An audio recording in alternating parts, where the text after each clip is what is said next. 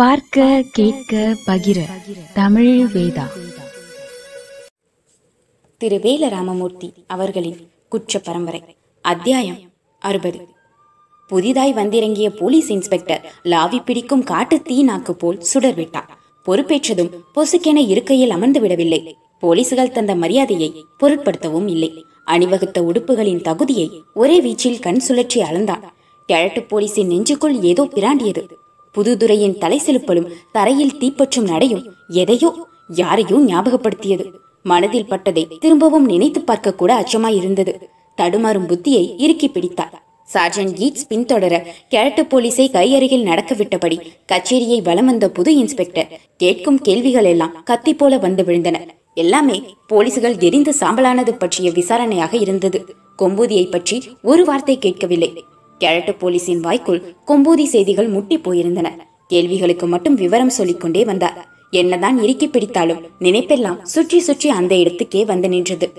புது எசமானை முன்னே நடக்க விட்டு பார்த்தார். பக்கவாட்டில் கண் கோதினார். தேகவாட்டத்தை கொம்பூதியோடு ஒப்பிட்டார். எல்லாம் அச்சு அசப்பில் அப்படியே இருந்தது. சுரணை வர தன்னையே கிள்ளி பார்த்து கொண்டார். தடித்த தோளில் சுரணை இருந்தது. போலீஸ் பயிற்சியை முடித்ததும் திறந்துவிடப்பட்ட மதகு தண்ணீராய் பாய்ந்து வந்திருக்கும் இந்த அதிகாரியின் அங்க அடையாளம் ஏனோ பயமுறுத்துகிறது. இவனுடைய பூர்வோத்திரம் எது? எந்த விவரமும் பிடிபடாமல் குழம்பி போய் நடந்து திரிந்தார் போலீஸ்கள் கருகி செத்த இடத்துக்கு போகலாமா? என்று இன்ஸ்பெக்டர் கேட்டதும் போகலாம் எசமா கேட்டு போலீஸ் முன்னே நடந்தார் ஊருக்கு மேற்கே இருபுறமும் அடர்ந்த மரங்கள் நிறைந்த சாலை. இன்னும் எண்ணெய் பிசுக்கோடு நீண்டு கிடந்தது. கருகல் வாடையின் மிச்சம் நாசியில் ஏறியது. லாரிகளில் அள்ளி போனது போக சின்ன சின்ன பிணத்தரையங்கள் கிடந்தன. பகதூர் துரை குடியிருந்த பெரிய வீட்டு மராமத்து வேலைகள் துவங்கி நடந்து கொண்டிருந்தன. இந்த வீட்டுக்குள்ளதான் பகதூர் துரை குத்துப்பட்டு செத்தார் எசமா உடம்பு முழுக்க பதினெட்டு குத்து. இந்த வீடுதான் எசமா நீங்க தங்குறதுக்கும் ஏற்பாடு ஆகுது. கேரட்டு போலீஸின் பேச்சுக்கெல்லாம் தலையசைப்பும் தோல் குலுக்களுமாய் நடந்தான் இன்ஸ்பெக்டர்.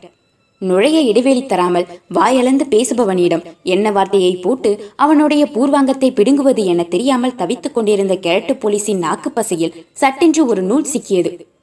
எஸ்மா மட்டும்தான் இங்க தங்க போறீங்களா? இன்ஸ்பெக்டர் பதில் பேசாமல் நடந்தான். எசமானுக்கு இன்னும் கல்யாணம் ஆன மாதிரி தெரியல. பெத்தவங்க எங்க இருக்காங்க எசமா பாம்பு படமாய் முகம் திருப்பிய இன்ஸ்பெக்டர் எல்லா போலீசுகளும் தீயில் கருகி செத்து போனார்கள். நீ ஒரு ஆள் மட்டும் எப்படி தப்பினாய்? அப்படி ஒரு சம்பவம் நடக்கப் போவது உனக்கு முன்கூட்டியே தெரியுமோ? தேல் கொடுக்கு தீண்டியது போல் கேரட்டு போலீஸ் முழித்தார். சத்தியமா தெரியாது ஏசமா நான் ஒரு கேரட்டு பைய. கெதியா ஓடுன இளவட்ட போலீஸுகளோடு சேர்ந்து ஓட முடியாம நின்னுட்டேன். முன்ன போன அத்தனை பேரும் மாட்டிக்கிட்டாங்க ஏசமா அதோடு வாயை பொத்திய கேரட்டு போலீஸ் கச்சேரிக்கு திரும்பும் வரை வாய் திறக்கவே இல்லை. சின்ன பயலா இருந்தாலும் வில்லங்கமான பயலா இருப்பான் போல இருக்கே. ரெண்டு அடி பின்னாலேயே நடந்து வந்தா. வெயிலுக்கு உருகும் வெண்ணெய் போல் ஊருக்குள் ஒரு செய்தி படர்ந்தது புதுசா வந்திருக்கிற போலீஸ் இன்ஸ்பெக்டரு கொம்பூதி வேயண்ணா மாதிரியே இருக்கானா? வேயண்ணா மகன் வில்லாயுதத்தை இந்த பக்கம் வாங்கி இன்ஸ்பெக்டரை அந்த பக்கம் கொடுக்கலாமா? உருவத்துல அப்படி ஒரு ஒற்றுமையா? இது என்னடா காலக்கொடுமை மரியாதை நிமித்த பார்க்க வர சாக்குல மாலையும் கையுமா முக்கியஸ்தர்கள் நுழைந்தார்கள். ஆமா உண்மைதான். மூக்கு மொழி புருவக்கட்டு உருவக்கட்டு எல்லாம் அச்சு அசலா வேயண்ணாதான் புலவர் பழங்காலத்து பேரேடுகளை எல்லாம் மனசுக்குள் புரட்டி புரட்டி பார்த்தார். ஒரு குறிப்பும் தென்படல. ஏகாம்பரம் காது விடைக்க எச்சிலை விழுங்கினார். முதல்கரை தங்கச்சாமி கொண்டு வந்த மாலையை இன்ஸ்பெக்டரின் கழுத்தில் போட்டார். எருதுக்கட்டுக்கு அழைத்து வர கொட்டு மேளத்தோடு கொம்பூதிக்கு போய் வேயண்ணாவுக்கு மாலை போட்டபோது அவர் அதை கழுத்தில் வாங்கிய அதே கம்பீரம் இன்ஸ்பெக்டரின் தலை நிமிர்த்தலில் தெரிந்தது. நோட்டம் பார்க்க வந்த எல்லோருக்கும் குலைய அறுத்தது. அப்படியெல்லாம் இருக்காது. ஒரு பேச்சுக்கு வச்சுக்கிருவோம். அப்படியே இருந்து போனா? அதெப்படி இருக்கும்? கேள்வியையும் விடையையும் தமக்குள்ளேயே போட்டுக்கொண்டார்கள் இங்கிருந்து கொம்பூதி எவ்வளவு தூரம்? இன்ஸ்பெக்டர் எழுந்தான். குரல் கூட அப்படியே வேயண்ணாவின் குரல். உட்கார்ந்திருந்த முக்கியஸ்தர்கள் திடுக்கென எழுந்தார்கள். கேட்டேனே கொம்பூதி எந்த திசையில இருக்குது? கொம்பூதி திசையில் எல்லா கைகளும் நீண்டன. வேயண்ணா மகன் வில்லாயுதத்துக்கு உடுப்பு மாட்டி விட்ட மாதிரி தான் இருந்தது. எல்லோரும் ஒதுங்கி வழிபட்டார்கள். என்னோட யாரும் வர வேண்டாம். இன்ஸ்பெக்டர் படி இறங்கினான் கட்டி கிடந்த கருப்பு குதிரையை அவிழ்க்கச் சொல்லி தாவி ஏறி கச்சேரியை விட்டு வெளியேறினான். நல்ல கஞ்சி காய்ச்சி குடிச்சு நாலு நாளாச்சு. குடிச்ச கஞ்சியும் கூட்டோட சேரல. தவசம் தானியம் கையிருப்பு குறைஞ்சு போச்சு. பச்சை முத்த கொம்பூதி பக்கமே காணோம். மந்தையில் கிடந்த ஊர் பொது உரல் இடிபட்டு கொண்டிருந்தது. குமரிகளின் உலக்கை குத்து நங் நங் என விழுந்தது. பெரிய பொம்பளைகள் குத்துப்பட்ட தவசத்தை முரத்தில் அள்ளி புடைத்து அரிசியாக்கி கொண்டிருந்தார்கள். இறங்கு வெயில் உரைக்கவில்லை. கால் நீட்டி அமர்ந்து புடைத்துக் கொண்டிருந்த அங்கம்மா கும்புதிக்கு ஏற்பட்ட கொடுமைகளை எல்லாம் நெஞ்சுக்குள் வைத்து நீர்த்தி கொண்டிருந்தார். வாழ்ந்தோனும் இல்ல செத்தோனும் இல்ல. கல்லு குடித்த இளவட்டங்கள் வீடுகளுக்குள் குப்புற விழுந்து உறங்கினார்கள். எழுந்ததும் கஞ்சி வேணும் கூழாணி கிழவிக்கு எப்பவும் இல்லாம இன்னைக்கு வாய்ப்பிழந்த தூக்கம். இன்னாருக்கு இன்னார் என கல்யாணம் குறிப்பிட்ட குமரிகளுக்கு காரண காரியம் இல்லாமல் சிரிப்பு கிளம்பியது. சிட்டு சிரிக்கிற சத்தம் பெரும் சத்தமா கேக்குது. கட்ட போறவன் நினப்புல உலக்க குத்து பலமா விழுது. அடுப்பு கூட்டி கொண்டிருந்த அன்னமயிலுக்கு கண்ணெல்லாம் தண்ணி புகை மண்டுது. பெரும்பச்சேரி வரை போய் திரும்புவதாக சொல்லி போன வையத்துறை இன்னும் திரும்பல. நிறைய ஊரணியில் வேயண்ணா முங்கி குளித்தார். ஊரணி தண்ணீரில் குதியாட்டம் போட வந்த சிறுவர்கள் வேயண்ணா குளித்துக் கொண்டிருப்பதை கண்டதும் ஆலமரத்தடியில் பதுங்கி காத்திருந்தார்கள். மந்தையடியில் படுத்திருந்த நாய்கள் சோம்பல் முறித்தன. உச்சி மரத்தில் கட்டி தொங்கிய ஊதுகொம்பு காற்றாடி கிடந்தது.